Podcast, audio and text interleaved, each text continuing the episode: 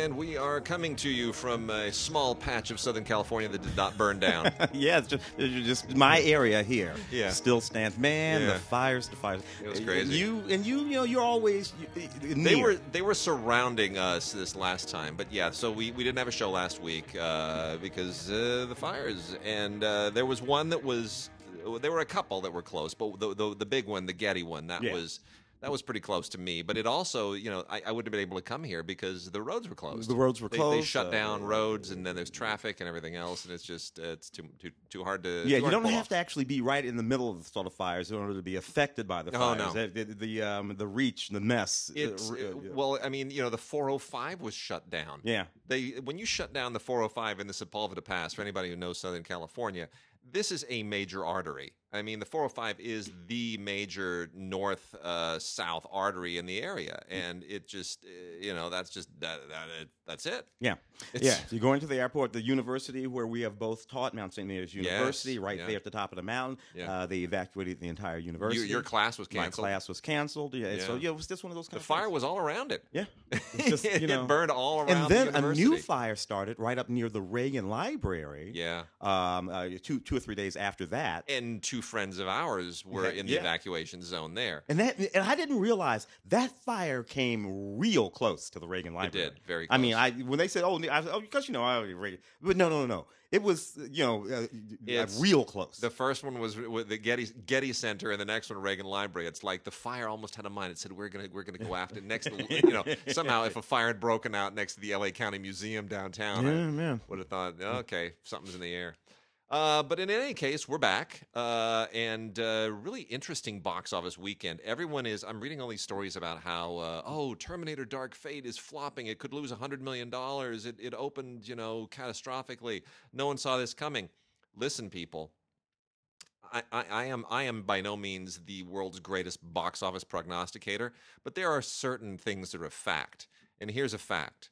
Terminator, the first Terminator, did some good money. Terminator 2 made crazy money. Mm-hmm. The next three Terminators each made 25% less than the previous one. Mm-hmm. The last one, Terminator Genisys, is the first one since the original Terminator to domestically gross less than $100 million. Mhm. Every single time there is a franchise that has at least two consecutive downturns, and this one had three, the franchise is dead. Yeah. Nothing has ever recovered.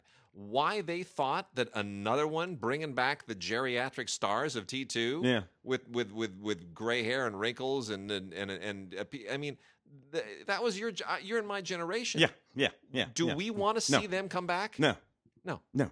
yeah, yeah, yeah, and, it's it's it's real clean. It's real. It's really. It's just that simple. And and uh, when you move down through the generations, you move into people who care less and less and less about it, have less and less, less connection to the nineteen. What was it? Eighty four. 84, yeah. film. Have less and less, have no idea who Linda Hamilton is. Yeah. So when they see the, you know, I look, love me some Linda Hamilton, but Sure. but if you're 30 and you see Linda Hamilton, you're like, man, she used to be hot. Yeah. That's what where you go, you and know that's not good. You know what you're doing when you bring back Schwarzenegger and Linda Hamilton, and they and they both look that old. Do you know what you're doing to me, the generation Yeah. that you're really trying to get into the theater? You're reminding me how old Of how I old am. I am, and I do not want that. I want Linda Hamilton and Arnold Schwarzenegger in my head, looking like they looked in 1984 Yes. forever. That way, I'm in my head, kind of like I was in 1984 forever. And, and, and, and, and again, 30 year olds, 25 years old, they have no idea who these old people are No. and, and don't care. Uh, and they've already seen much equally uh, equally well executed films with the same sort of technology. So there's nothing uh, about the technology in that film that's fascinating. No. The first time you and I saw that liquid, uh, Yeah, it was- it was T2, great. That was fantastic. You know. Um, uh, but you know they've been looking at liquidy crap, this and that kind of Android Yeah. and everything on television, on television, on streaming series, Yeah. all kinds of fantastic things done every night of the week. So nothing that you're going to do on that screen uh, with these battling androids uh, do I care about Nope. if I'm 21. It's not a surprise. Yeah. Not a surprise. But what did do well? Harriet. Yeah. Harriet, uh, the, Harriet film, Tubman. the Harriet Tubman film starring Cynthia Erivo, uh, directed by our, our Kasi uh, Lemmons. Yeah. Um, uh, did very well. This is a little bit surprising. Now, uh, some people might not be aware of this, but in the sort of black Twitterverse, that this film, its casting, its existence is, is, has been very controversial. Lots of younger, particularly black folks, have been beating up on this movie real bad for a couple of different reasons. One, Cynthia, who, who is fantastic. She's uh, really good. wonderful, really good actress. Uh, Cynthia is not African American.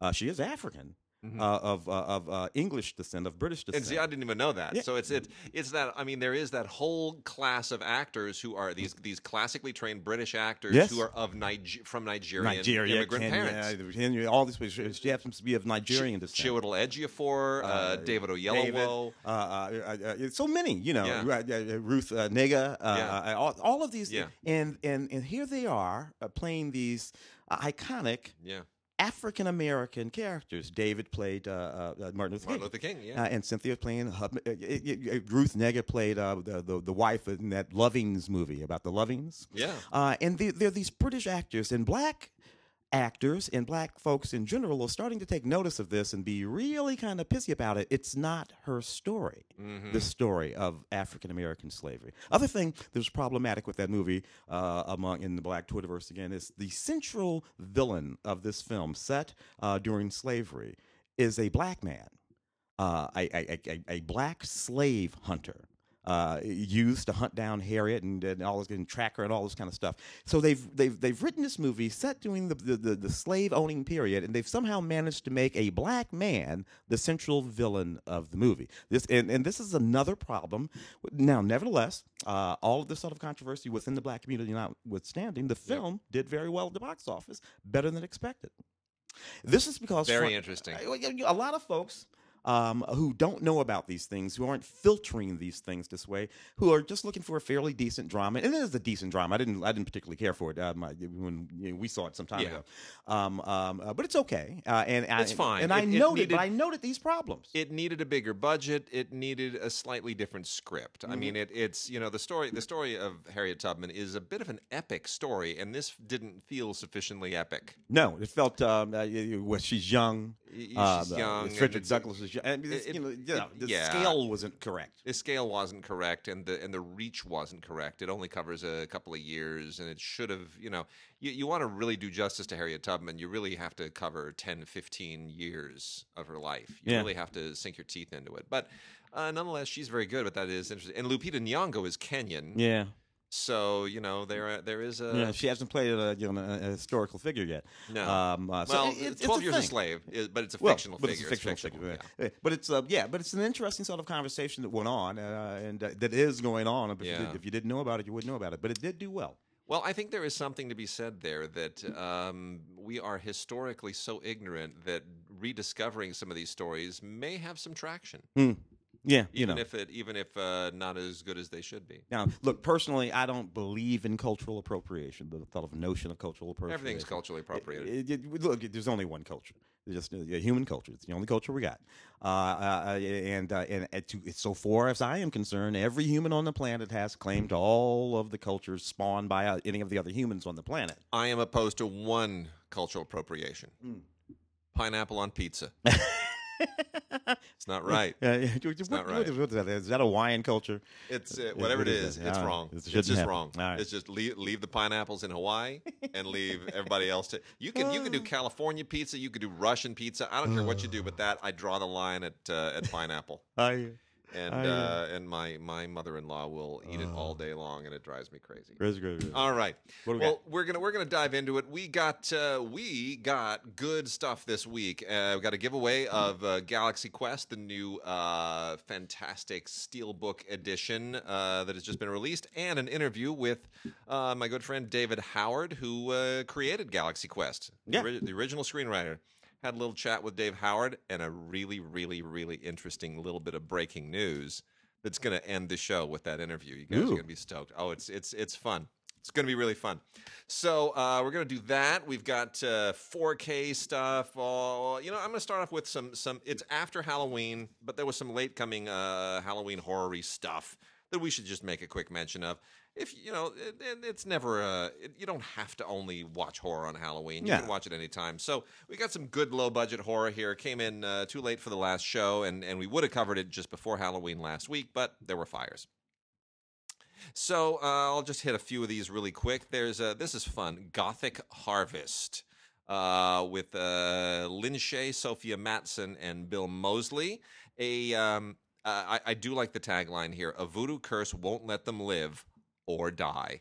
I don't really know what that means, but it's better than most of the ones that we get in this. And actually, this is not bad. It's it's really really low budget. Uh, this is from Cinedigm, but it, it's it's more original than most of these. Uh, it's about a you know essentially a um, uh, it's a voodoo curse. You know, there's a it's a it's a it's a southern voodoo curse, and uh, a bunch of women who are having a party, and uh, you know, there's uh, one of them winds up getting being subjected to this curse, and it's got some good scares in it, and it's it's pretty well done for its contained uh, concept and environment. Uh, then we got one here called. This is Blumhouse was involved in this, and it's good to know that they continue to do this. This is also from Cinedigm. This is called Prey, P R E Y, not the other Prey. And uh, you know, Blumhouse does have a way with somehow making the most out of these uh, these very very low budget premises. Um, this is kind of a um, sort of a horror monster thing at the same time.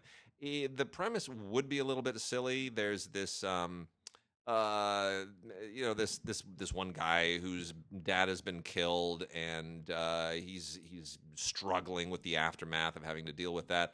And um winds up getting involved with this this program that lands him uh is part of his you know recovery in life. He winds up in uh, uh on this jungle island and um next thing you know he meets a girl. Don't ask why he meets a girl on the jungle island but there's something on the island. It's supposed to be uninhabited, but there's something else on it, and who, the prey is who's hunting whom. It's you know, it's a monster on an island movie. It's fine. It's you know, not Island of Doctor Moreau, but it is what it is. Yeah. Uh, them that follow. That's due for another version, isn't it? Oh, maybe not. that you remember that because that one that they did with uh, Val Kilmer and uh, Yeah. and, uh, Yeah. uh, Marlon Brando. yeah. And where he wouldn't put his pants on. Uh, I mean, I don't. That might be apocryphal, but they say Yeah. that for the entire shoot he wouldn't put his pants on. That way they had to shoot him sitting down. Richard Richard Stanley directed Oh, that, my and. I met Richard Stanley shortly uh, around that time. Oh, is that I've I've shared that story on the show before. anyway, uh, them that follow and Art of the Dead. Both of these have something in common. They have attractive women on the cover, and they have snakes.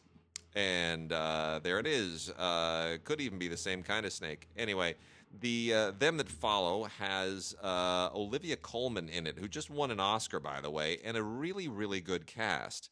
Uh, Walton Goggins, Jim Gaffigan, Olivia Colman. That's not a bad cast. Yeah, Um, the movie's not quite up to snuff with those people in it, but it, it you know what? It's not bad. It it's been at a few festivals. It was at Sundance and South by Southwest, and uh, it uh, it's it's not quite a monster movie, but it really uh, it sort of feels like it ought to be one. It's about um, Pentecostal snake handlers in Appalachia, and Goggins plays the pastor, and uh, it, uh, it it it it winds up going into a really really dark and creepy place, and it winds up getting so dark and creepy that uh, it really does feel like a Halloween movie. It's worth it. It's it's it's not quite gothic horror, but it's so gothic that it could be horror. Yeah, that, that, that, it's that new Southern Gothic. Bumping the microphone. Yeah. that new Southern Gothic sort of Yeah, thing.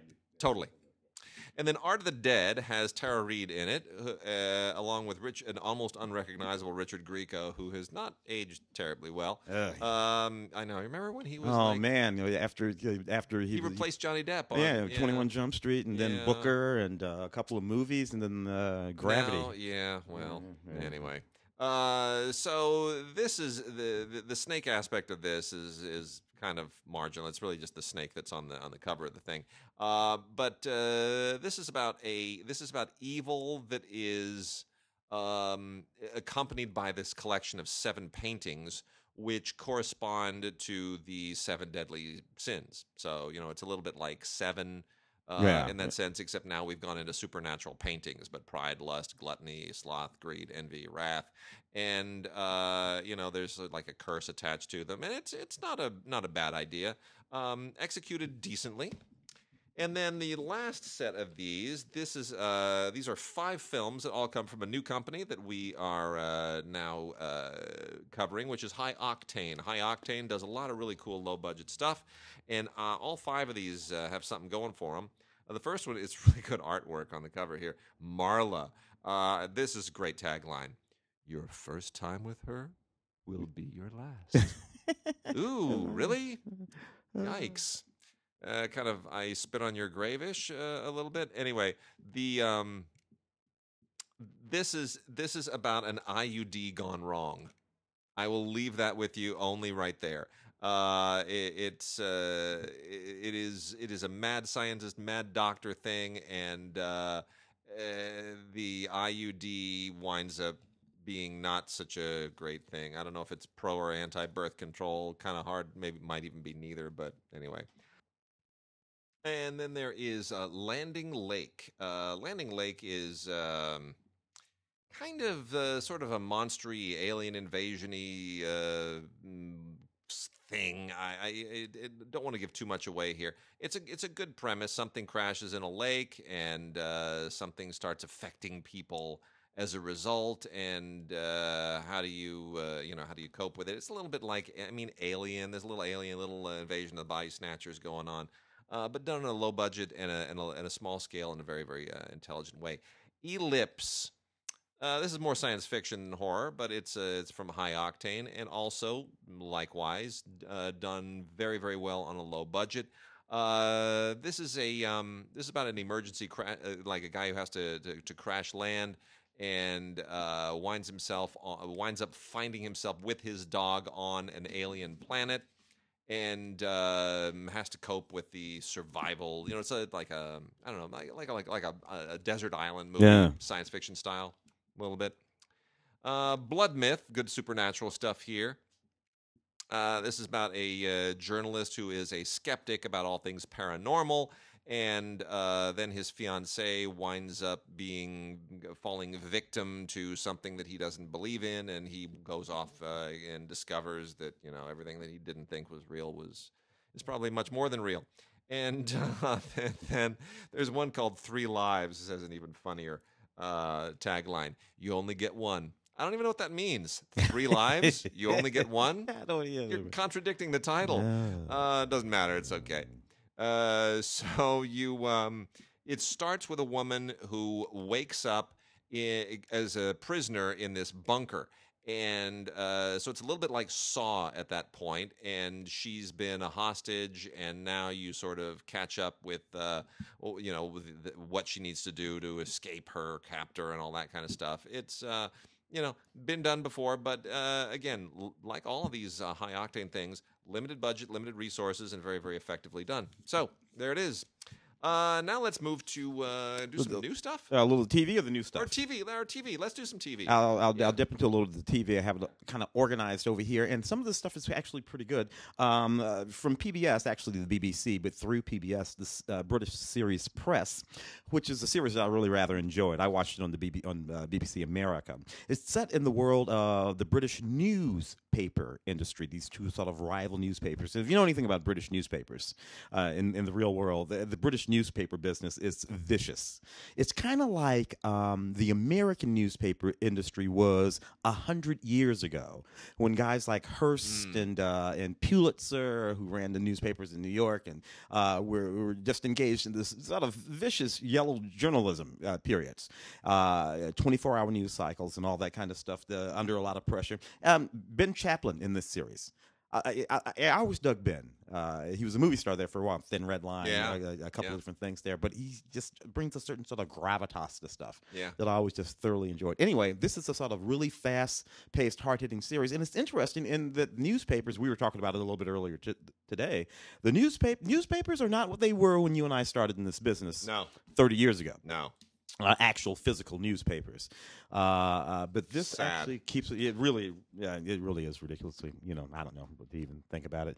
Um, Vikings season five, you know, this uh, I'm volume amazed two. this has gone five seasons. It, it, it- season five, volume two. Uh, season five had uh, had had had, had uh, two sections to it. This is the second half of season five. 10 uh, unrated episodes. The neat thing about this stuff is that each one of these episodes, or each this features each episode in an extended version. All 10 episodes are longer and contain more content than the episodes as they aired uh, when you watched them on TV, which is interesting. You know, um, uh, to my mind, because you know Scandinavia, the Vikings, all this sort of quasi historical stuff Mhm. was always a little bit more interesting than the Game of Thronesy kind of stuff Yeah, because it's a little bit. Yeah, I mean, I mean, the production value is not even close. not even. Close. Not even close to what they're doing in Game of Thrones. Yeah. Uh, uh, no dragons, you know, because dragons don't exist. Mhm. But to the extent that this was uh, coming from a quasi historical Yeah. place, some of these people actually existed and, and, and Yeah. stuff like that. I always I found it more interesting. And and uh, my ancestor turned into a character on the show. Oh, really? Yeah, I it, which which was weird when I read about it because you know I, I watched the first season and I was like okay you know Gabriel Byrne is a Viking I'm I'm, I'm just A dark-haired, no, swarthy no. Viking. But but uh, but then I found out that uh, that Rollo, the first Duke of Normandy, who was the uh, grand great grandfather of William the Conqueror, Mhm. that he was covered on the show. Well, I'm descended from William the Conqueror's uncle, who was an excommunicated archbishop. So Oh. I'm descended from Rollo as well, which is not unique. There are literally Well, probably yeah, a it's one of hundred those million things where- people who are descended from Rollo today. But uh, but um, but yeah, I found that interesting, and the story of Rollo is really interesting. I don't know if they did it on the show, but he was he was too tall. They called him the Walker because he was too tall to ride small Norwegian ponies, and he Mhm. had to, and he wound up commanding Danish fleets because his dad was burned alive in a by a rival chieftain in the cabin, and Rollo had to flee. Mm. So you know, fun times in Norway back then. and and the thing about Vikings, Vikings were kind of vicious, man. kind of. I mean, dude. I mean, Kind you know, of. I mean, it's like like what the hell? They- so Game of Thrones is kind Super of funny, vicious. uh, comparatively Which is which is amazing when you look at Norwegians today because they're the least vicious people in the world. Yeah, Hey man, it's just let's love and peace and uh, yeah. you know. but it is they're a highly uh, what is it? Heterogeneous, homogeneous, or heterogeneous? It is uh, homogeneous. Homogeneous. A yeah. highly highly homogeneous uh, Yes. culture. Yes. I mean, like, it's like even more so than like the Japanese, which is like incredibly, uh, you know. But but you know, I think I don't think it would take much for for to push Japan to be uh, you know to get back into into samurai and shogun Oh, yeah. mode. I think if you if you went to the, to the Norwegians and said, "Hey, here are some helmets and some swords and some ships. Uh, go go raiding." No way. No, it's You, like, couldn't get them to go there. The. Japanese though, they'd be like, "All right, sweet. give me give me my ninja outfit." Well, for one thing, the Norwegians have a sovereignty fund. Yeah. Uh, which you know that that'll calm any culture down when you have five hundred billion dollars. Yeah, oil. Oh, oil does that a oil, lot. that oil sovereignty. Yeah.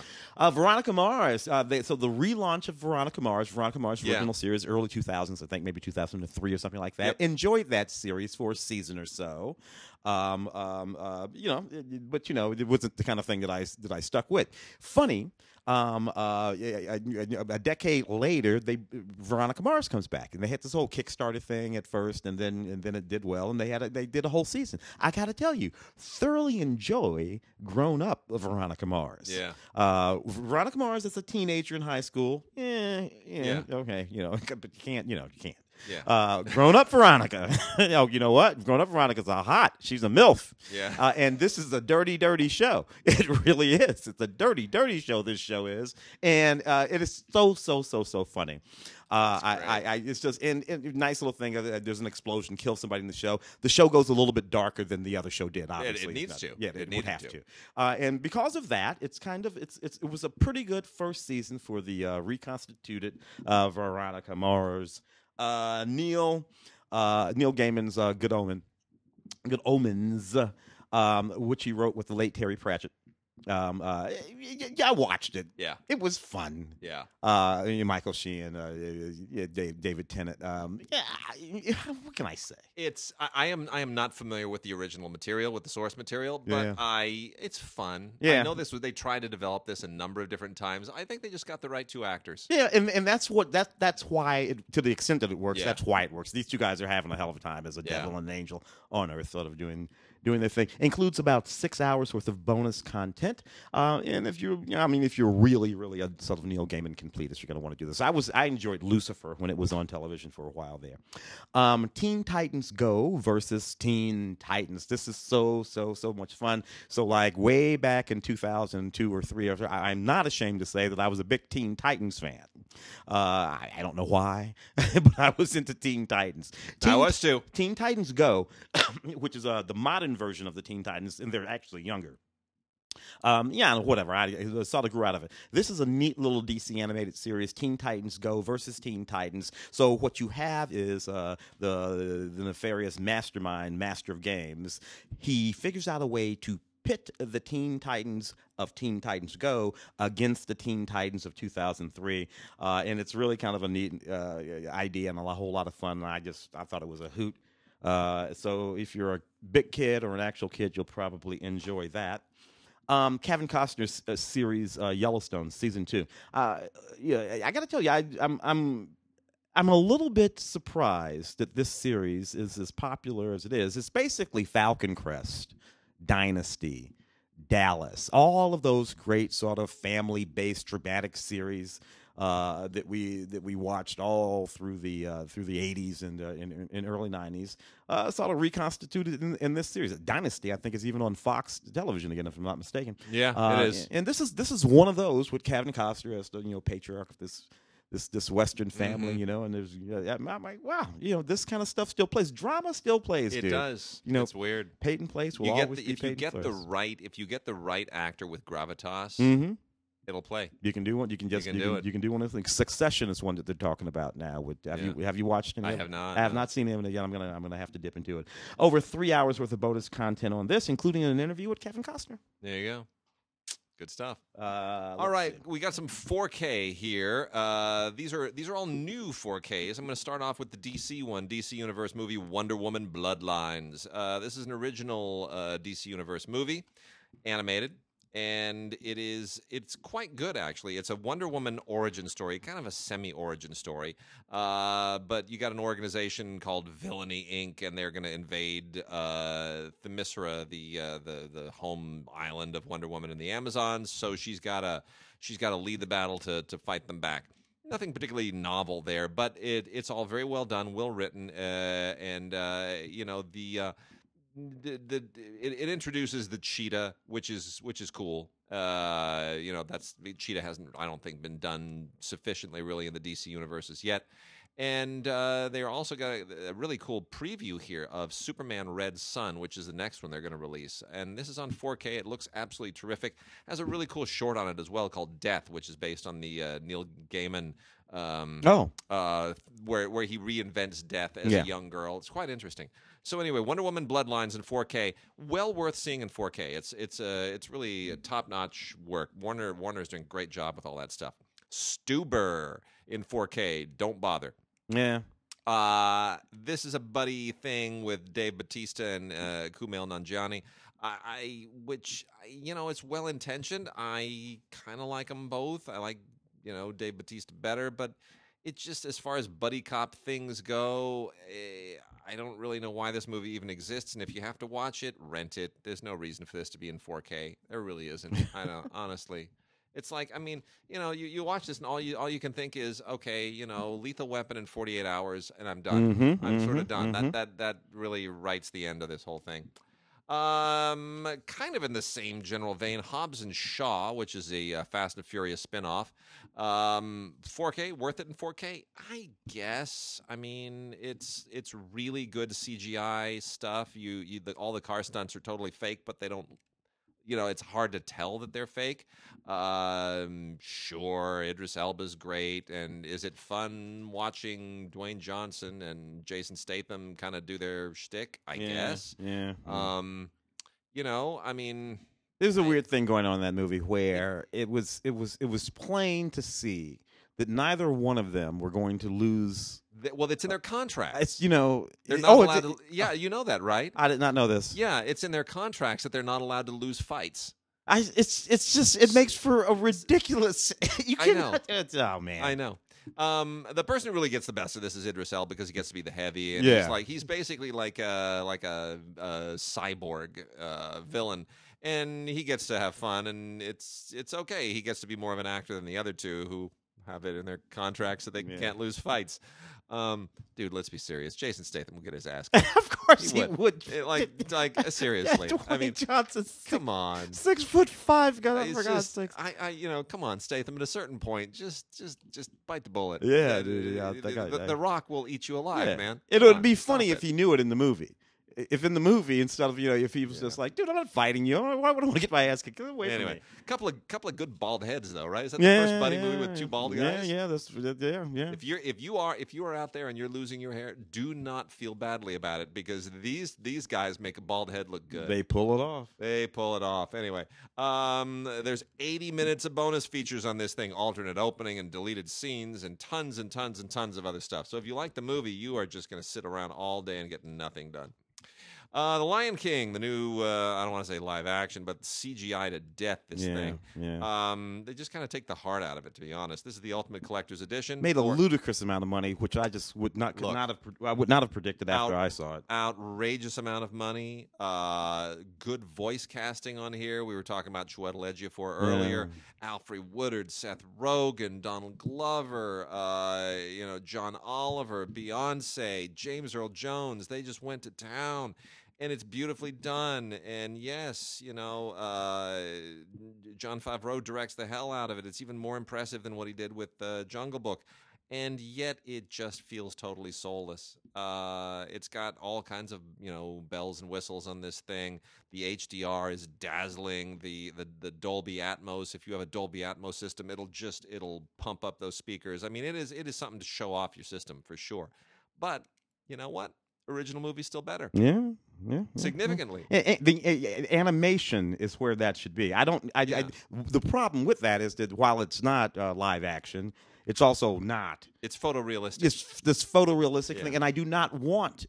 I the- well, first, you know, I have an issue with all Yeah. this. But, no. so, but photo when you make it photorealistic, now you're really now we're really into a bizarre, bizarre uh, valley of the uh, you know, whatever they call it. now. Yeah, A- and and the last of our new 4K releases here is uh, produ- the released by, produced by, you know, whatever Guillermo del Toro. Uh, Scary Stories to Tell in the Dark, which has a long history of being a controversial book. Mm. This uh, doesn't necessarily draw significantly on it, other than the title, directed by Andre Ovredal, bringing a little bit of uh, Scandinavian Gothic sensibility to it.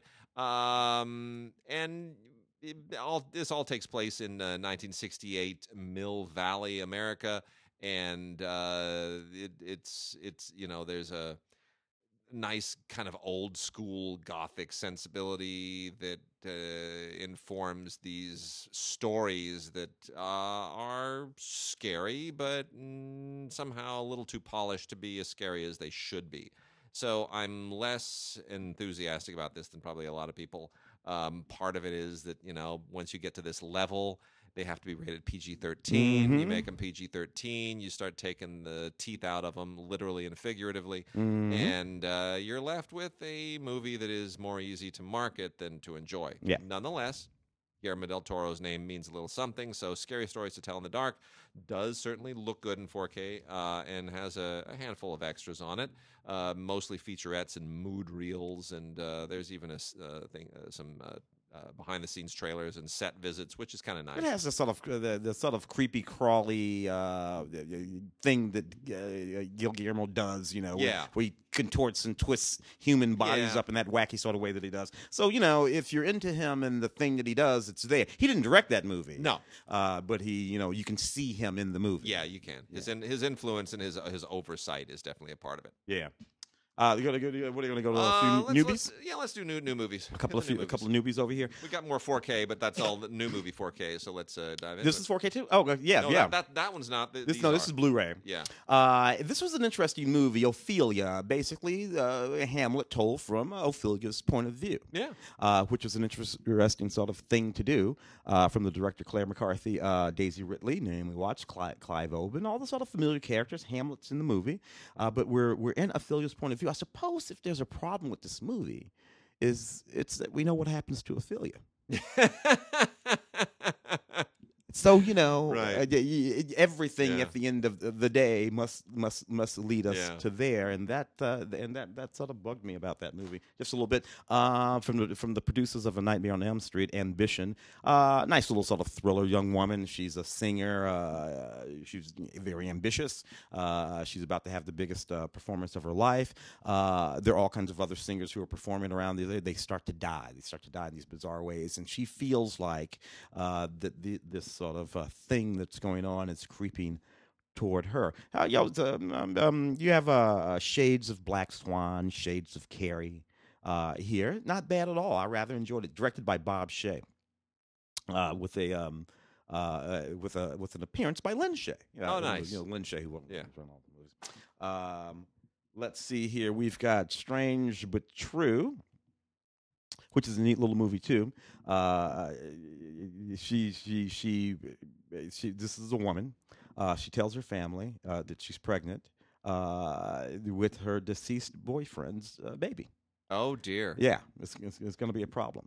Uh, and uh, you know, so but it, it, it's it's a sharp little movie. There's a whole lot more going on in it uh, than that. I rather enjoyed it. Amy Ryan in the film, Greg Kinnear, Brian, the wonderful Brian Cox. Uh, who I now he's in that series that we were talking about a Yeah. minute ago, uh, Succession. Yeah. Brian is just amazing. And he keeps on doing everything. He just all the time. Yeah. All the time. Yes. Um all right. Um, We got we got Charlie's Angels, not the new one, which I am not going to see. By the way, have I mentioned that I'm not going to see the new Charlie's Yeah, Angels yeah, yeah, because because it's a woke Charlie's Angels. Let me explain something to you people.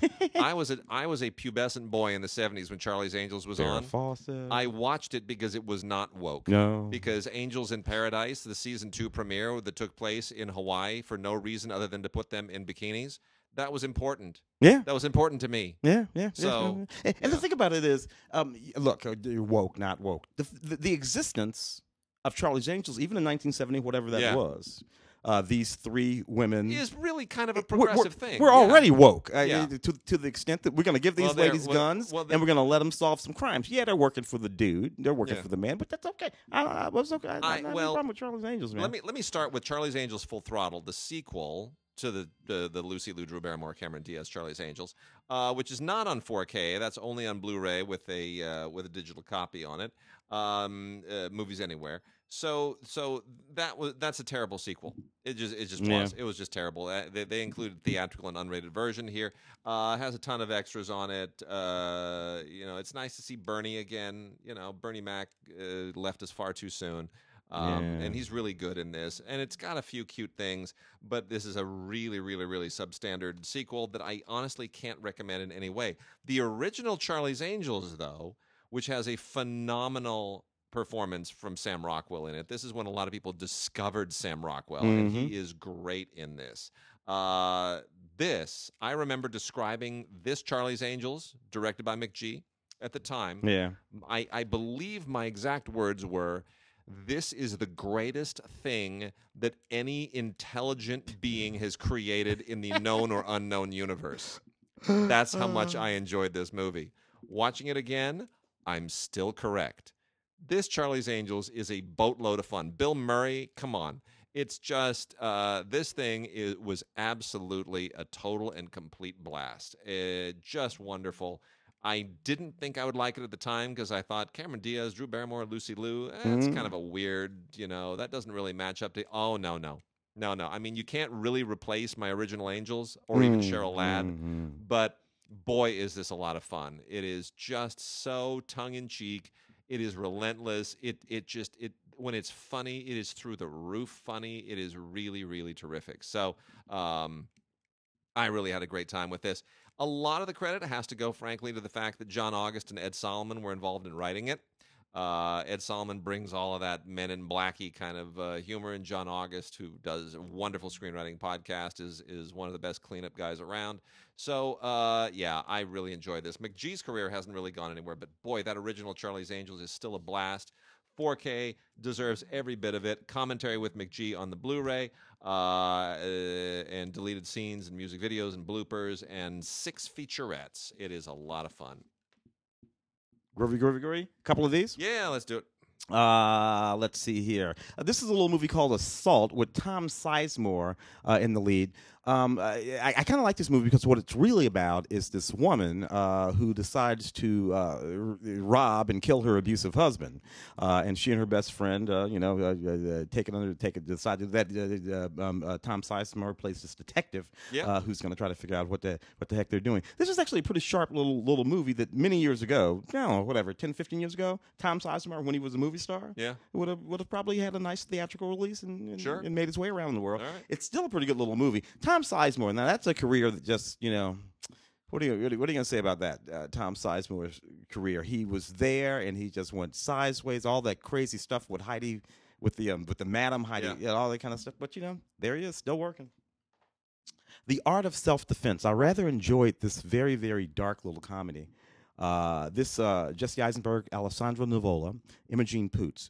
Um, uh, Jesse plays this guy. He's just this bookkeeper, this accountant guy. Gets he gets beat up uh, really, really badly. Um, um, he's you know kind of a meek little guy. He decides to join this dojo, which is run by this guy uh, Alessandro Nivola, who is really this sort of like Still a really good actor. great actor. Yeah. Uh, he, he, he, and, you know, good martial artist and this and a good teacher, but he's really sort of this toxically masculine guy. Uh, and Imogen Poots is in the class, and she's a brown belt, and it's all about how Jesse Eisenberg uh, becomes a bit more like them as he gains the skills to defend himself. It's some interesting questions being asked here. It's, it's a bit of a dark comedy. I liked it quite a lot. Uh, written and directed by Riley Stearns. Uh, this has a couple of bonus features on it, an important message from the sensei, and some cast and crew interviews there. Uh, you got one over there you want to knock off? Yeah, let me knock off Red Heat. Uh, 4K of Red Heat. Uh, I don't know who thought that this needed to be on 4K. That's a very strange choice, but uh, Lionsgate has given us, in point of fact, a 4K of Red Heat, starring James Belushi and Arnold Schwarzenegger. Now, uh, here's the history of Red Heat. There was a moment uh, back around, uh, you know, 19, what, what, when was this? Late 80s? Yeah. About 1990, maybe, when this was released. Anyway, uh, there was this moment where Walter Hill said, you know, I really need to find another way to do another 48 hours. Mm-hmm.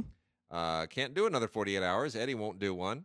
And uh, Nick Nolte won't do one. But you know what? I'm going to do one with Arnold Schwarzenegger and James Belushi. Yeah. And we're going to make it. And we're going to we're going to take off on that Rocky thing. And we're going to do uh, is going to play a Russian because if they if they bought uh, Dolph Lundgren as a Russian, well, they'll believe Schwarzenegger's a Russian. No, yeah. won't. No, they won't. mm. Uh, anyway, so uh, effectively, this is 48 hours done as a Cold War buddy cop thing. Does not really work. Uh, Arnold plays a Russian detective who has to pair up with James Belushi's completely undisciplined, uh, crazy American detective to track down a Russian uh, drug kingpin in Chicago. I mean, it's you know, it's got some obligatory Walter Hill stuff in it. The action is okay. Um, it's nicely shot.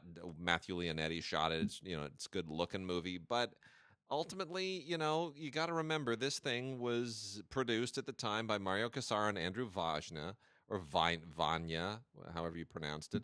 Um, who who were uh, the guys behind a lot of these big dumb action movies at the time, and it just doesn't work. It's just a stupid big dumb movie. Lots of featurettes on it, um, one on Schwarzenegger and a featurette on the stunts and, and stuff like that, both in the Blu-ray and the 4K. But does this deserve to be in 4K? Is anybody really saying I need to Mm, yeah. beef up my 4K collection at home with Red Heat?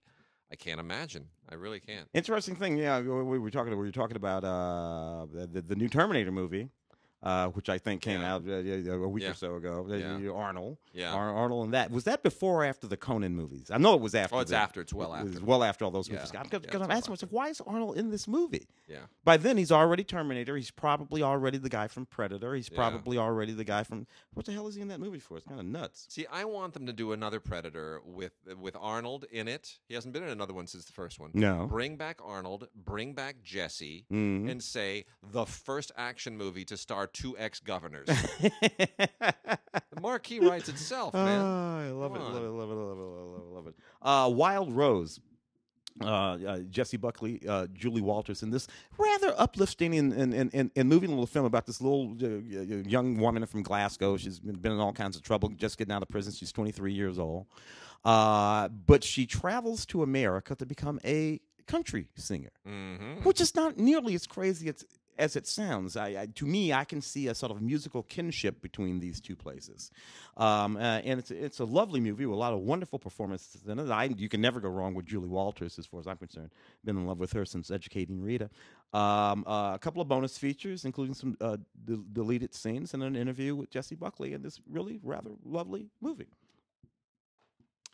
And we have another 4K. This is the 4K of Scarface from 1983, the Gold Edition. Now we're going to be talking about the uh, the World Is Yours edition on the holiday show. That's uh, we're not going to cover that right now. But the Scarface Gold Edition for those who just want the pretty much straightforward 1983 Scarface and not all the other bells and whistles and and doodads.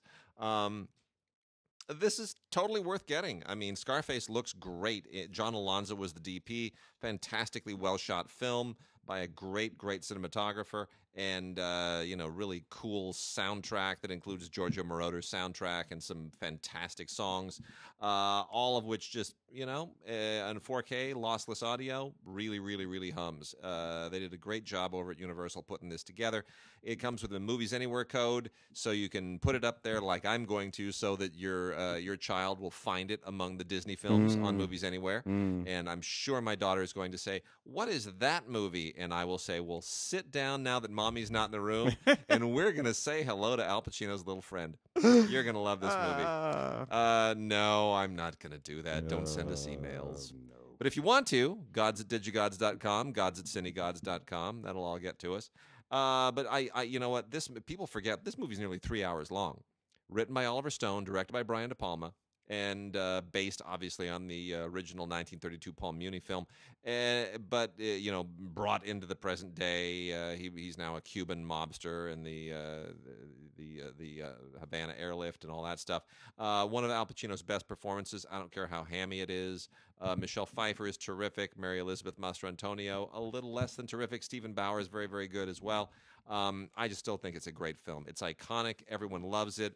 Bob Loggia uh, is terrific in it. It's just, eh, it's just so excessive. Everything Yeah. about this film is excessive, but it's like Oliver Stone brings out the best in De Palma, and De Palma brings out the best in Oliver Stone.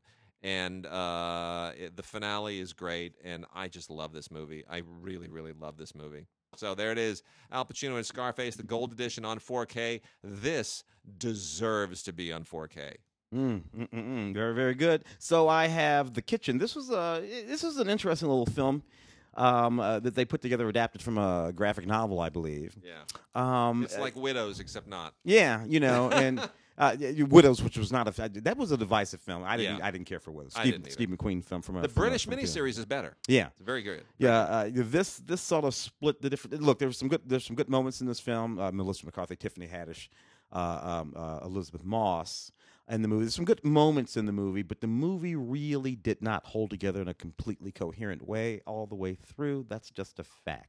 Yep. Uh, which is, uh, you know, uh, Domhnall Gleeson's actually pretty good in the movie. But you know, I don't know. Uh, you, you, if you're a fan of these ladies, if you're a fan of gangster films, uh, just just whole and complete, maybe you might find something interesting here. There's a featurette on it. Um, uh, the movie's in anywhere code and all that kind of business. But I don't know. Did not quite hold together this movie. I was a little bit disappointed.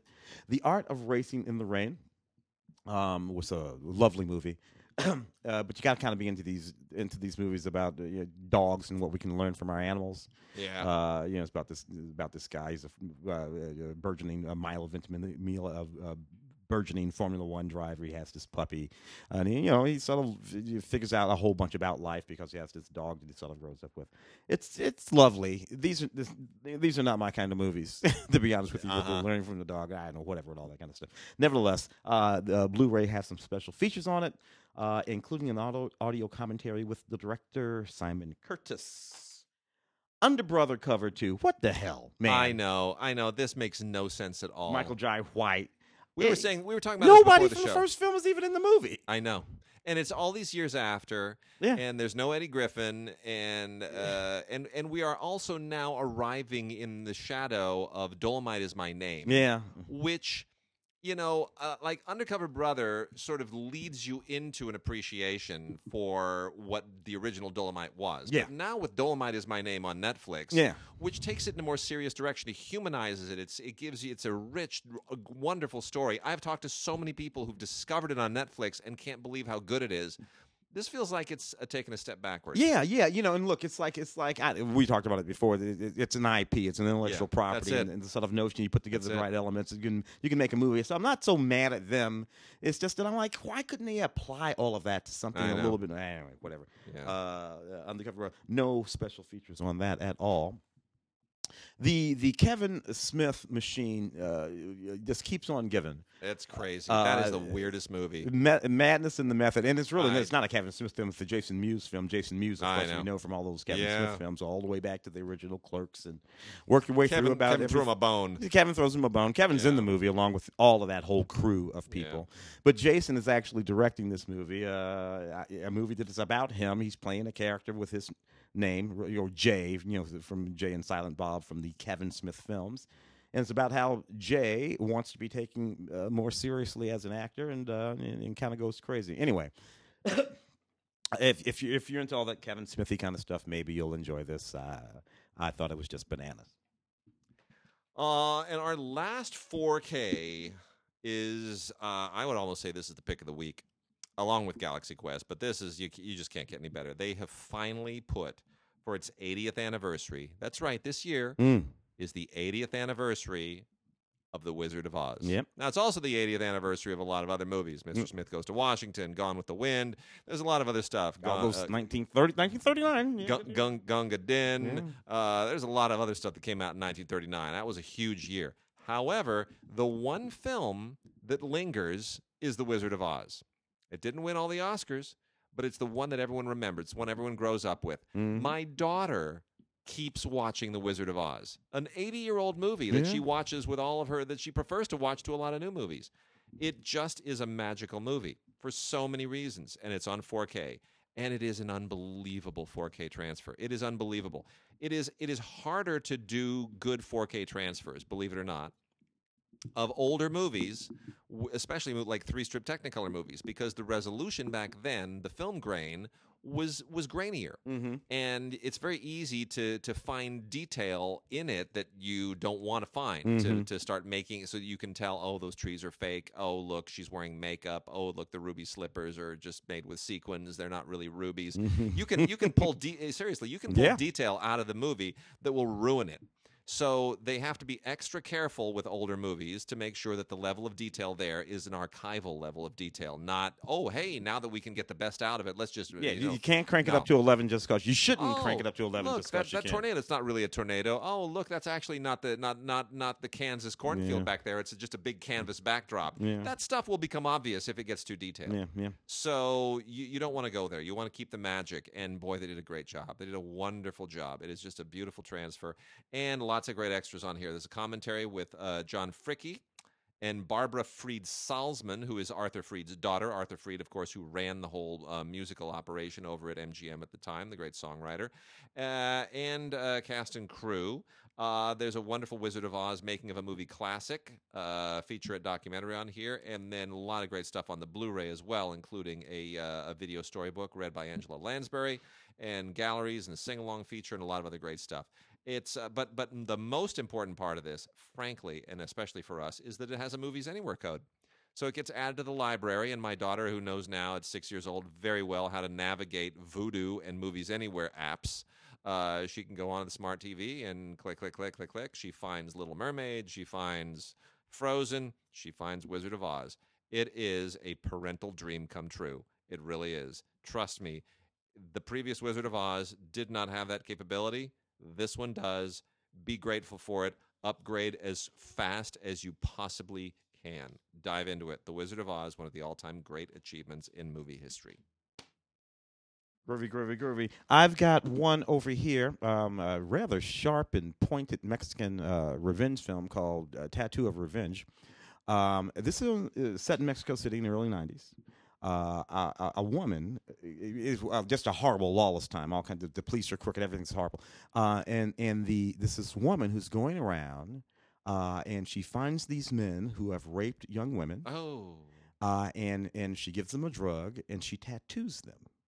Uh, across the face in, in, interesting in other idea. places. Yeah, it's really it's really good. Where she's disguised as, and it's a very very sort of sharp and, and, and pointed sort of revenge uh, thriller uh, going in there. And I, it's, it, it's a really really neat little movie.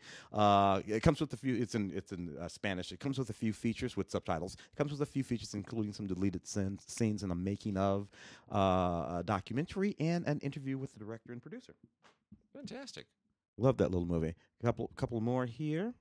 Uh, I saw this film uh, when it came out, Angel of Minds, Noomi Rapace film with Luke Evans. Um, uh, is about this woman who's uh, grieving the death of her daughter, and she starts to sort of lose a little bit when she believes that she's seen her daughter, uh, and that her daughter is still alive. Uh, and, and what it means to their marriage. Uh, it's a very, very g- good little film. It's a mystery. It plays like a drama, but it's actually sort of a mystery thriller. Uh, and uh, I thought it was. I thought it was actually quite, uh, quite good. I'm, I'm surprised it didn't get a bigger, a bigger release. Uh, special features include the making of and some interviews with the cast and crew. And one more. Uh, you can go on. All right, so uh, we're gonna we're gonna dive into uh, uh, classic movies, library titles now, catalog titles. I want to start off with Milestone. Uh, the people at Milestone, we love the people at Milestone. They do such good work. Uh, so many great archival efforts. This is a movie from 1984. It is in the uh, National Film Registry, very deservedly. It's called Bless Their Little Hearts, and it is the debut film from Billy Woodberry, who is one of the seminal figures of the LA Rebellion, which also included Julie Dash, who we interviewed on this show for uh, her film uh, Daughters of the Dust. Uh, Billy Woodberry, as it turns out, uh, was somebody that I knew when I was in film school. And, uh, you know, I was in film school roughly, uh, uh, you know, this was made in 1984. I was there, you know, about 88, I Mm. think is when I got in 88, 89. So, uh, and Billy Woodberry was working in the UCLA film department at the time. Mhm. And I thought, oh, it's just one. of- You know, you you see the teachers, you see the staff, you see the people working, you know, renting you equipment, doing whatever, and you, they're they're just there's people they working there. You don't realize that some of them may be filmmakers. Mm. You know, it sort of doesn't dawn on you until your screenwriting teacher says, "Yeah, I wrote this movie," and you go, "Really? Why are you teaching here?" uh, and you know, Hollywood works that way. because Hollywood works that way. Some of them have won Oscars, and that's just how it is. You know, uh, steady paycheck is is uh, is something that doesn't come very easily in Hollywood. Um, and that was revolutionary. That's when I learned about the LA Rebellion, which was a Mm. collection of black filmmakers who had gone to UCLA Film School who wanted to take the next step beyond Charles Burnett. Charles Burnett. These are these are people that said, you know, we, we're not just about uh, pimps and cops and Mm. Shaft and Dolemite and all of this stuff. That there are stories to be told artistically in a in a in a crossover way that will speak both to the community and to people who need to understand the community. And that's what the LA Rebellion was about. And Julie Dash did that. And Bless Their Little Hearts is an amazing movie. If you're not weeping uh, multiple times in this movie, you just don't. You do not have a heart.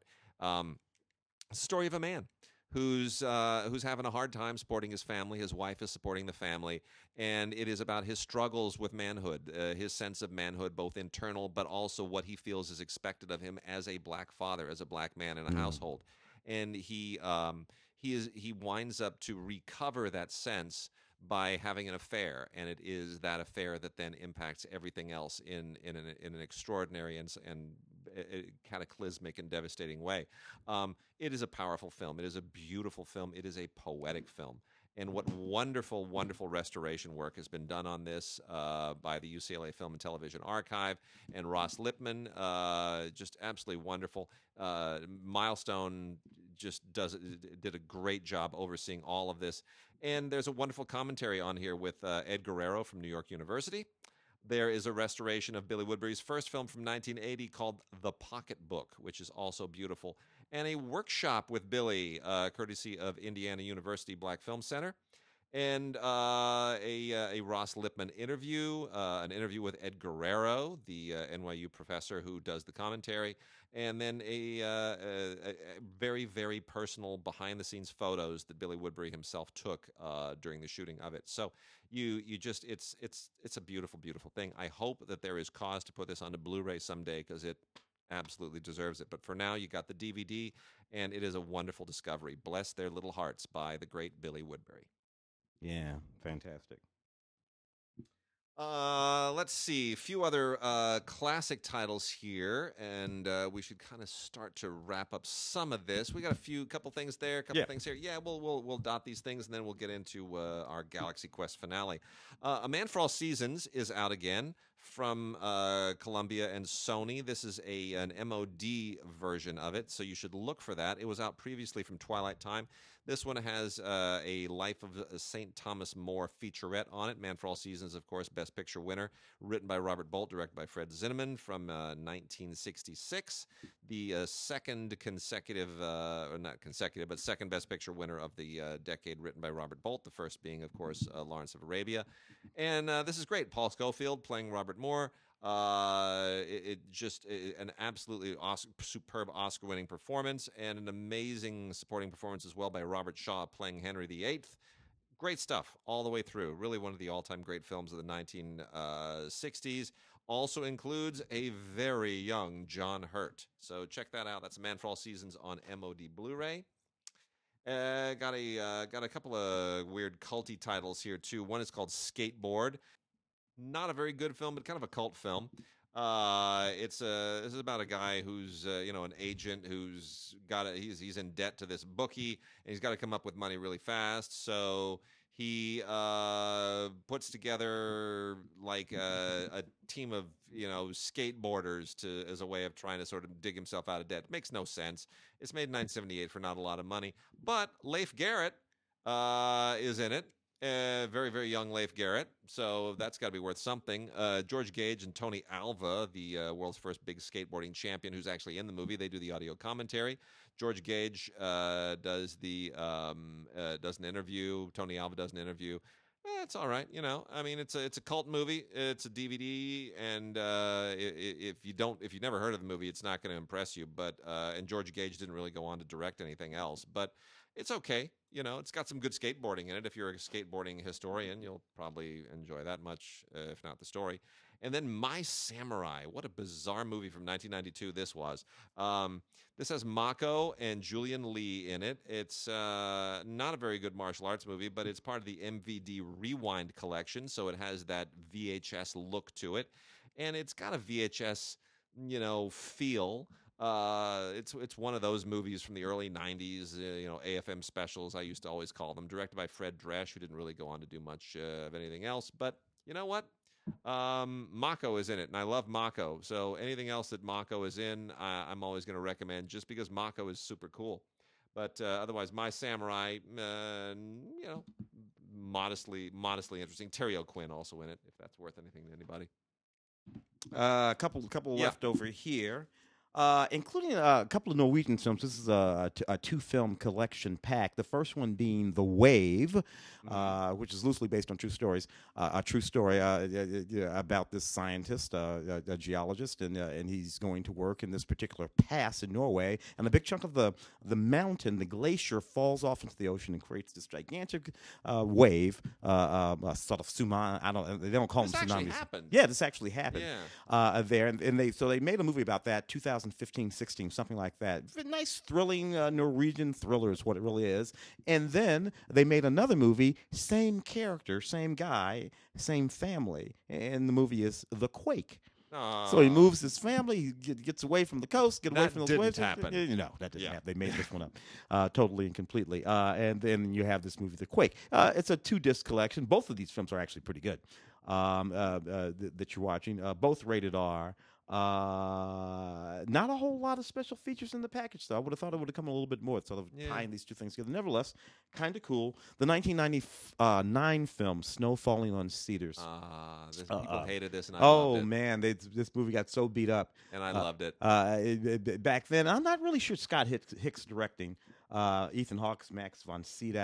Uh, I, I don't know. I thought it was a rather lovely, moving, uh, touching film. I thought it was really poetic, and the uh, you know it deals uh, significantly with it's an interracial romance, and- Japanese and, yeah, and deals with American woman. yeah, it deals with the internment camps uh, in, during World War II and all that. But there's these the scene. There's a scene, an extended evacuation scene, moving the Japanese citizens into the internment camp, which uh, is all visual, no dialogue, Yeah. and it's just. I think it's a beautiful piece of cinema. I don't think it gets enough credit. Yeah, so it's beautifully nice. Shot too. great that that's shot. on Blu-ray. Sam Shepard, uh, just uh, everybody in the movie. Uh, Quartet, the 1981 Quartet. James Ivory. Uh, James Ivory Yeah. film, uh, beautiful movie. Uh, young, young Alan Bates, uh, uh, uh, Isabelle Adjani, uh, a young woman. Uh, her husband goes to prison. Uh, who's an art collector? He goes to prison. She ends up in this family. Maggie Smith, Alan Bates, and all, and a, a very bizarre little relationship sort of develops out of all that. Uh, it's a classic Ivory Merchant Ivory, I, I, Ivory Merchant Yeah. film, beautifully done. Uh, this film from our uh, the Cohen collection here Fantastic. and it's just absolutely wonderful. Uh, uh, this has all kinds of wonderful special features on it. You should definitely check that out. And we got a couple here from VCI, and then we're going to talk about Galaxy Quest and uh, wrap the show out. Uh, the two VCI titles, and VCI always finds these really cool little kind of eccentric gems that are uh, part of film history. The first one is Lost City of the Jungle, 13 uh, chapters in this serial story, which was remastered in 2K from the original 35 millimeter fine grain elements. So it looks as good as it's going to look. Uh, these things were not shot particularly well originally, but what's really interesting is that um, you're talking about something here that was made in 1946. And um, when typically, if there was an Asian actor in something, it was going to be a white actor in yellow face. Mm. Not the case here. Keye Luke, who of course would go on to be uh, in television's uh, Kung Fu, is young and handsome and uh, is the central figure here, basically. Um, very, very uh, kind of a shocking, you know, he, he, he plays Tal Shan, uh, who is the, uh, the United Peace Foundation investigator in this thing. And um, it's it's really he's the one that stands out. It really kind of changes the, the the whole nature of what you expect from movies and serials in the 1940s, which disappeared just a few years later with the advent of television. Um, but this is a great, uh, this is a really really cool artifact. As a serial, it um, it picks up right where World War II ends, and it goes into the. Uh, it kind of ties the old serialized adventures into a, an atomic age paranoia, and uh, it's a really, really interesting uh, artifact of the era from 1946. Uh, Lost City of the Jungle, also starring Jane Adams and John Eldredge and uh, John Miljan. Mm. And the other one from uh, VCI is Brother Can You Spare a Dime?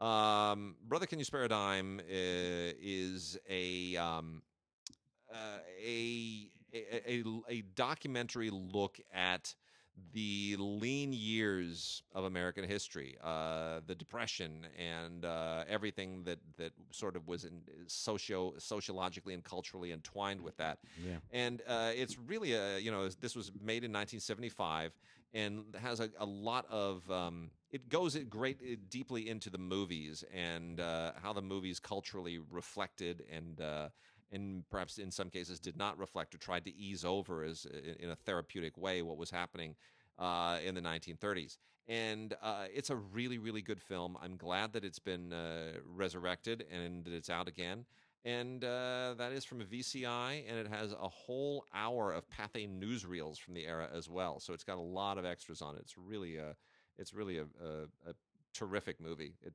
and it's kind of a, a lost, Yeah. a lost artifact in many respects too.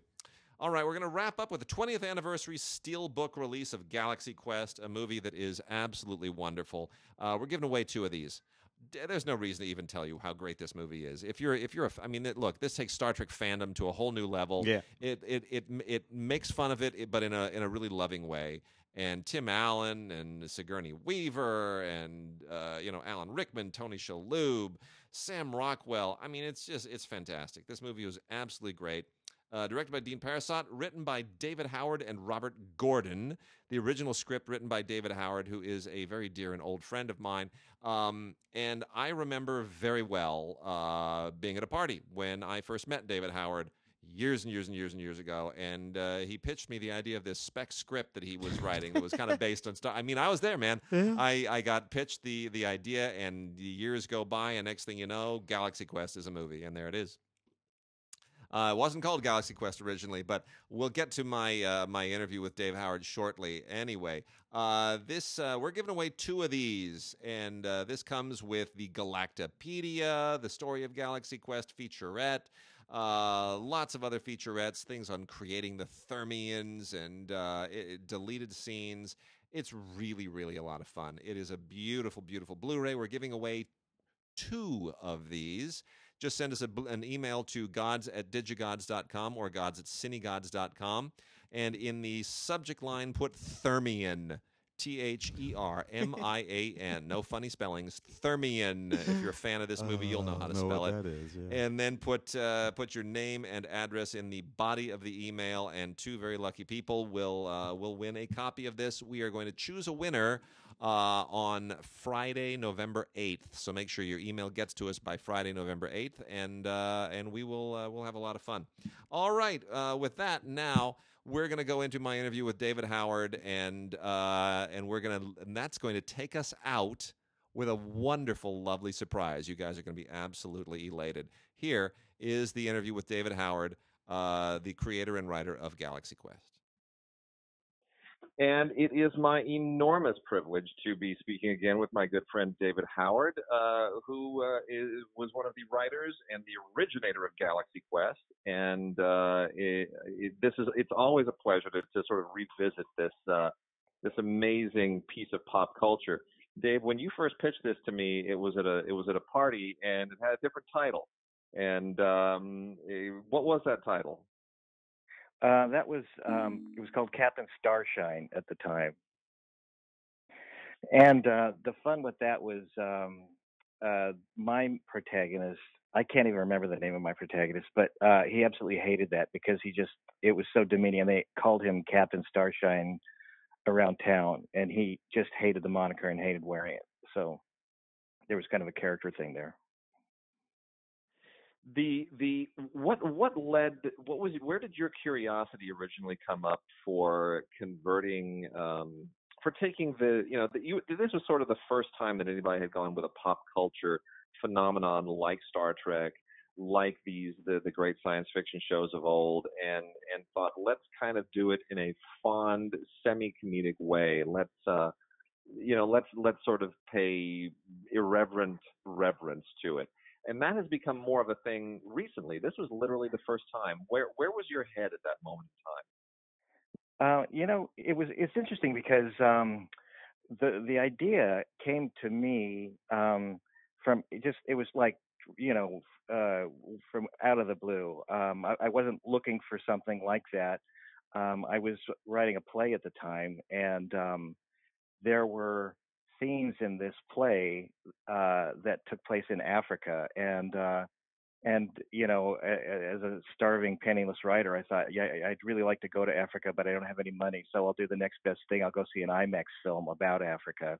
I know that's pathetic, but um, so I ended up down at the uh, the IMAX theaters down at USC, and uh, one of the trailers before the film that I was there to watch was this documentary that NASA had produced called Americans in Space, and uh, it started with this this gorgeous 70 millimeter shot of of the complete Earth, you know, uh, orbiting, rotating, and this voice said Americans in Space, and you know you know how it is when you when you're watching TV and you hear uh, a sponsor for a commercial and you go, I know that voice, I know who that is, and then you and you like rather than paying attention to the product, you're trying to find you're trying to remember is this is this Richard Dreyfuss, you know, uh, you know, is this is this whomever, and uh, and finally it hit me, oh, it's Robert, it's uh, this is uh, Leonard Nimoy, Right. and I, and I, I just I just went through this process of thinking, how did they get to Leonard Nimoy? And I thought, oh, they probably tried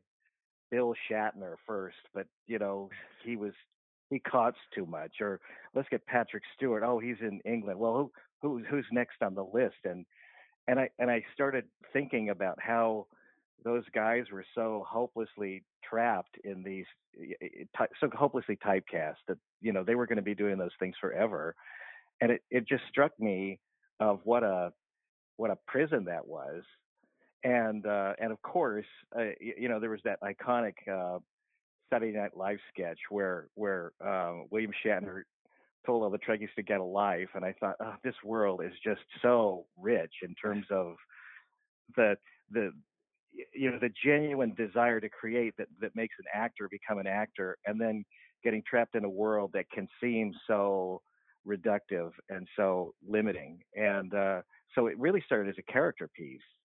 Um, but then uh, to to kind of transition to to your question, um, in terms of involving the, uh, I, you know, it started as a character piece that I was thinking almost as a play, and then um, just the idea of de- being at the conventions, that just was like going to be naturally the place where that was all going to come to a head, and then the idea that oh, what if there were real aliens in the, you know, in in the audience, and I thought, oh, now I've really got something. And suddenly, like it became really high concept, and then then re- the relationship between the uh, the the Trekkies and and and the aliens and the and the cast that all sort of uh, came out of that. But I really should say that that uh, as the script was, de- honestly, mine was meaner. Mine was less sympathetic to to the audience and the fans, and uh, it became sweeter and more gentle through uh, the the subsequent uh, rewrites of the story. So uh, well, it, it, it was still it was still right there. I mean, you you were at the crest of this. We have you know even the Orville now, Seth MacFarlane's show, which really seems like a very very Galaxy Quest inspired. I mean, it was yeah, it, it yeah. was in the zeitgeist, and it's it's all kind of caught fire now, and Comic Con has become a bigger thing now. Are you yeah, sort of uh, are, are you are you amazed that the the culture has gone that you were sort of at the crest of this and that the culture has veered oh, in that same direction? Oh yeah, I I'm you know I well, you know, it's it's interesting because um, I have kids that are in their late teens, early twenties, and um, they know about it, of course, uh, and th- and there are friends of theirs who've never heard of it. But I am so amazed that people uh, people still know about it uh, Yeah. because you know I know I know when it I know the day that it, it opened, Christmas Day, 1999. Of course, I remember that date, and I could tell you the other five or six. Uh, uh, you know, uh, wide release features that were released on that day, and none of those, uh, um, you know, are even remembered at this point. But but there still is a life there, and there are people who Yeah. are still, you know, very excited to to talk about it, and and they're young people uh, who who have, who are discovering it. I I uh, my I was talking to my son the other day, who's in in uh, in college, and he said he's he you know he follows uh, memes and and Reddit and all those things. And he said, I see something on Galaxy Quest eh, like every other day, and it's usually somebody saying, "I just watched this great film. How come I've never heard of it?" So it does ha- still have a life of its own. So Well, Sam Rockwell is everywhere now, and he's an Oscar winner. And and yet, whenever I talk to people about their favorite Sam Rockwell moments, we always come up with the same line, which is, "Oh, that's not right." And uh you know so it's there were so many people that uh i mean alan rickman you know it's still one of his uh, most popular roles. It's uh, it really has found its it has found its way into the culture and remains there. And that's why this this great new uh steelbook release on on blu-ray i think is just going to do beautifully over over the holidays. Um let's talk for for a quick second here before I before I let you go about the uh the the impending other version of Galaxy Quest that you've been involved in and that I think our fans will take a our listeners will take a, a deep interest in. sure. Uh, okay, so um, what's been in the works for several years? Uh, there's probably some some foundational information that that maybe uh, some most of your listeners will not know unless unless they're like totally you know entertainment nerds like you, Wade, and me. Um, is um, uh, uh, Galaxy Quest was based on a spec script that I wrote that I sold to DreamWorks, and uh, and it was covered by the the uh, the WGA um, agreement, minimum base basic agreement, and um, one of the things that's stipulated in that agreement is that if a if a studio buys an intellectual an existing intellectual property, that there are certain rights that uh, that the writer uh, that revert back to the right. You, you know, usually the studios buy all the rights. but uh, but there's certain uh, parts of the property that revert the rights revert back to the writer if they aren't exploited after a number of years. They're called separated rights, and uh, one of those separated rights is the um, uh, the the the right to do a live action um, theatrical version of the story.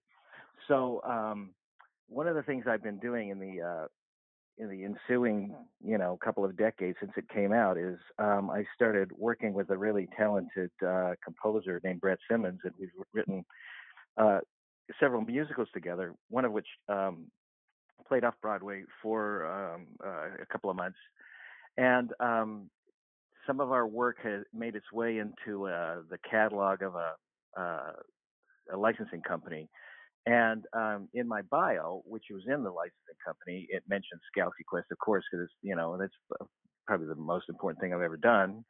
Uh, and um, so these people, these directors, kept calling uh, the owner of the licensing company and saying, "Why does why isn't there a Galaxy Quest musical?" So, and I'm you know honestly, I didn't get it. I thought you got to be how how is that going to work? But um, I can't discuss the people with whom I'm working at this point, but I can say that uh, we have a um, that we have we have a second draft of the script, we have uh, a complete score, we have a uh, a director who has been nominated for a Tony who's helping us develop the work, and uh, we have a Broadway producer who are who are all uh, um, you know associated with the project and they're they're uh, talking to Paramount now about the rights for the name, which is uh, another um, aspect of the whole deal that has to happen.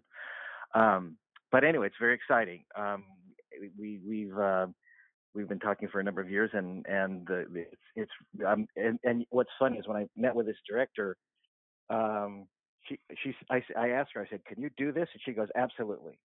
Yeah, I said, "You see this working as a miracle?" And she said, "As a musical," and she says, "Absolutely."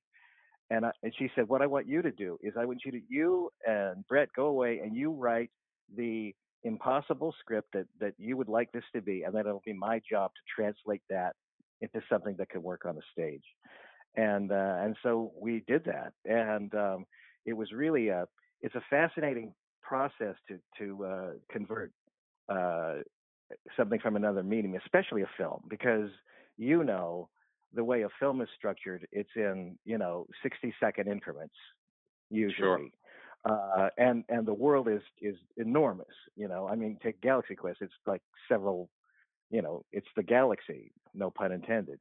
And yeah. um, so so um, we found ourselves having to decide how we could represent that and what we could what we could do to make uh, those sequences um, satisfying in a in a live action theatrical musical way uh, from taken from these these little you know 60 second two minute scenes that make up a film. And what was interesting is we found ourselves digging into the backstory of the characters. So in in our draft of the film um, uh, jason nesmith he has a son with whom he has no relationship whatsoever uh, and there's this and, and and I mean, they they coexist, and there's there's no animosity there. And, and uh, I mean, I I know some people are going to go, oh, you got to be kidding me, you're doing that. But it's just like it's like a you know a very short scene, but it gives us a, a window into who he is and why he's.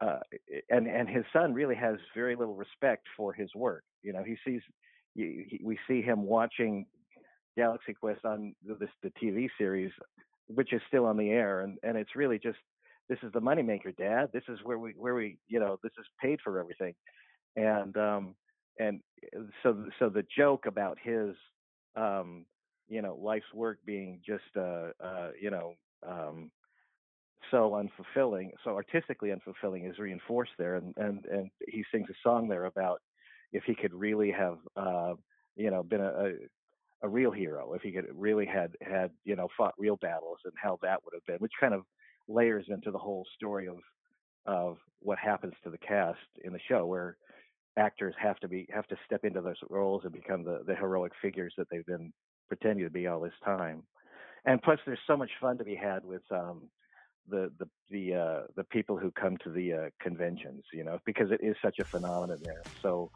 um, it's been a really fun process. Well, I uh, being being as I have heard some of the music, and we're going to treat our listeners to uh, one of the songs for our out music this week. I can say it's something that we all are really, really looking forward to. Uh, David, thank you so much for speaking with us. Best of luck with everything going forward. Can't wait for the, uh, for the musical version of this to uh, come to fruition. And with that, Yeah, we're going to let our listeners we're going to let we're going to let our listeners enjoy uh, the uh, the opening uh, the opening number. Here we go. Uh, we're going to go out with that. Thank you, David. Thank you for speaking to us. Can't wait. My pleasure. Thanks All a lot. Bye bye. Fellow galactic travelers, welcome to the 18th annual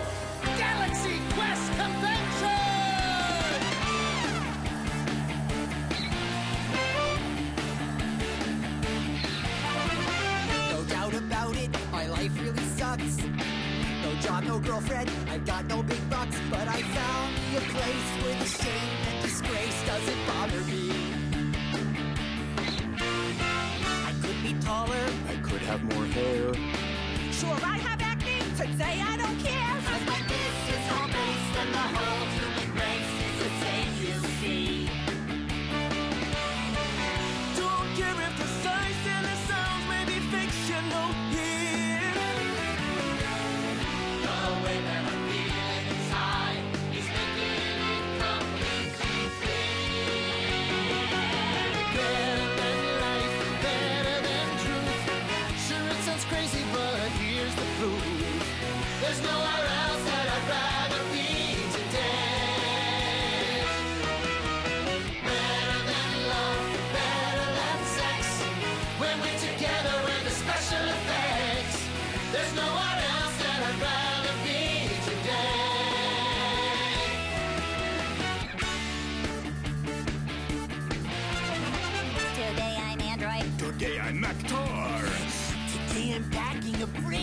Brain in a jar. Cause when you leave the earth, there's a jump in self-worth that feels very real.